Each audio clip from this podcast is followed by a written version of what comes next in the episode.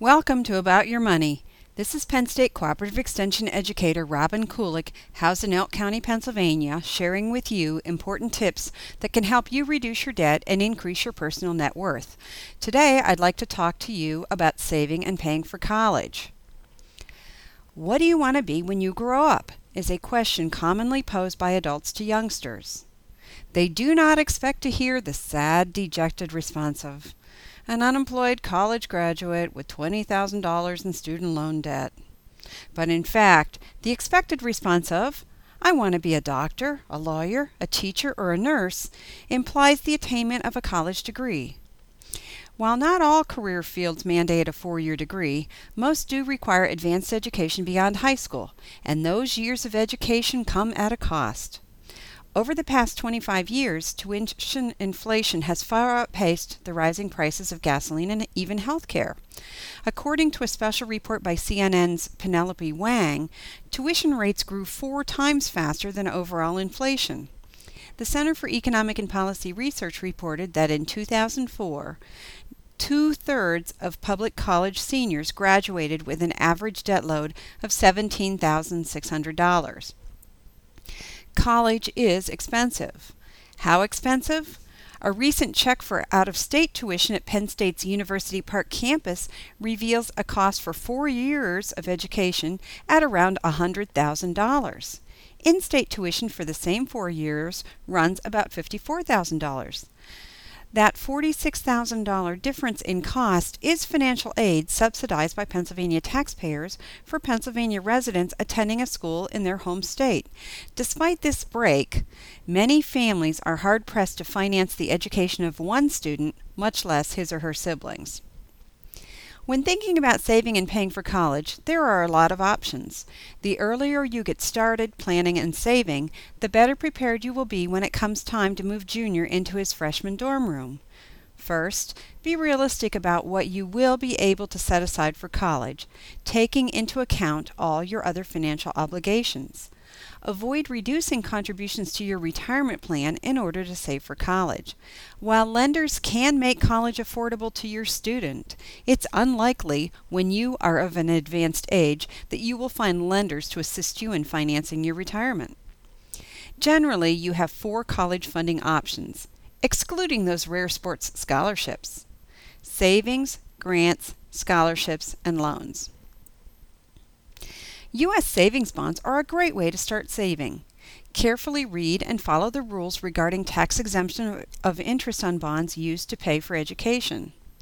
Bonds are a safe, secure way to grow a college fund with interest tax deferred for up to 30 years. You have choices between EE and I bonds, and if titled correctly, do not affect your student's eligibility for other types of financial aid. Check the website www.savingsbonds.gov for more information. Pennsylvania's Section 529 plan at nowu529.com provides another great way to save for college for Pennsylvania residents. Grants are funds provided to assist with college bills and do not need to be repaid. Generally, they are only available to individuals of meager means.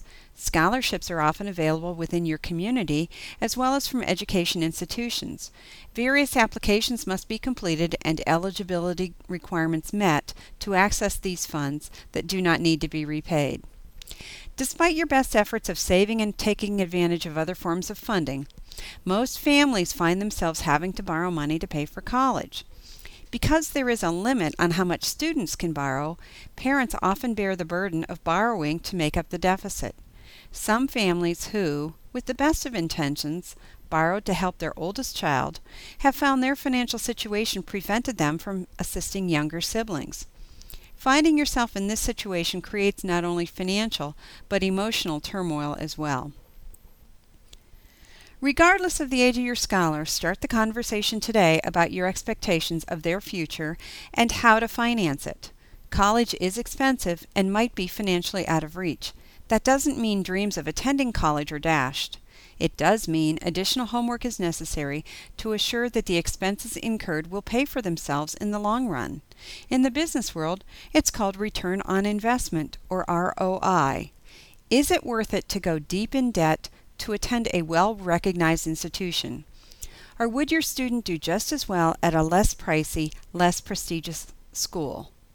Does their career interest even require a four year degree, or would other types of education qualify them for entry into their chosen career field?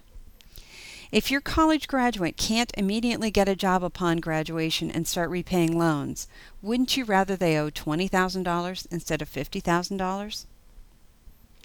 Recently, I talked with a young woman who, along with her husband, graduated from a well known out of state college and were starting careers in grad school.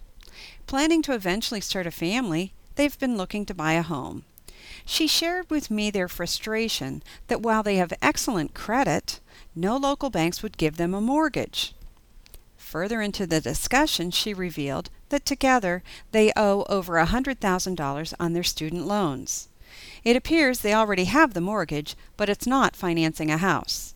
The decision to incur that amount of debt so early in their working lives may hobble them financially for at least the next decade. By developing and following a family college financing plan, you can avoid this type of situation and launch your students successfully with minimal debt. Remember, if you continue to do what you've always done, you'll get the same results. From Penn State Cooperative Extension in Ridgway, Pennsylvania, this is Robin Kuleck, Extension Educator. For comments or questions, please email me at rkuleck at psu.edu.